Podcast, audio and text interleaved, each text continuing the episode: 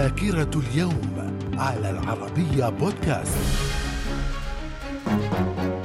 أهلا بكم ومن ذاكرة اليوم الثالث والعشرين من يناير في العام 393 الإمبراطور الروماني ثيودوسيوس الأول ينصب ابنه ذا التسع سنوات هونوريوس إمبراطورا مشاركا.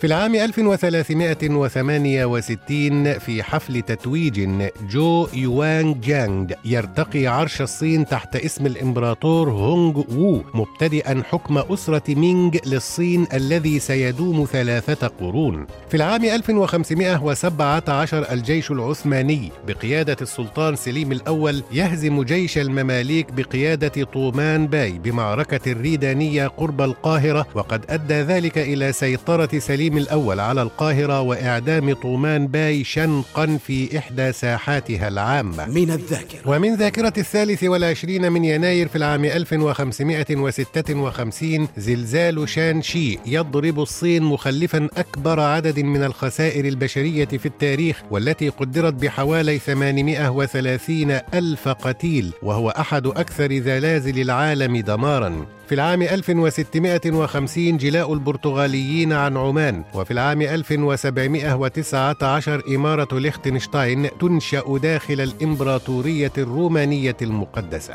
في العام 1845 استسلام الأمير عبد القادر الجزائري لقوات الاحتلال الفرنسي. من الذاكرة. ومن ذاكرة الثالث والعشرين من يناير في العام 1899 حاكم الكويت الشيخ مبارك الصباح يوقع توقع معاهدة حماية مع المملكة المتحدة والتي ألغيت في التاسع عشر من يونيو عام 1961 وفي العام 1913 مجموعة من أعضاء الاتحاد والترقي يقتحمون الباب العالي مقر الصدارة العظمى العثمانية ويرغمون السلطان العثماني محمد رشاد على تعيين محمود شوكة باشا صدرا أعظما وناظرا للداخلية. في العام 1950 الكنيست يعلن للمرة الثانية أن القدس هي عاصمة إسرائيل وواصل نقل الدوائر الحكومية إليها. من الذاكرة. ومن ذاكرة الثالث والعشرين من يناير في العام 1969 القاهرة تحتفل بألفيتها واعتبر افتتاح أول معرض للكتاب الدولي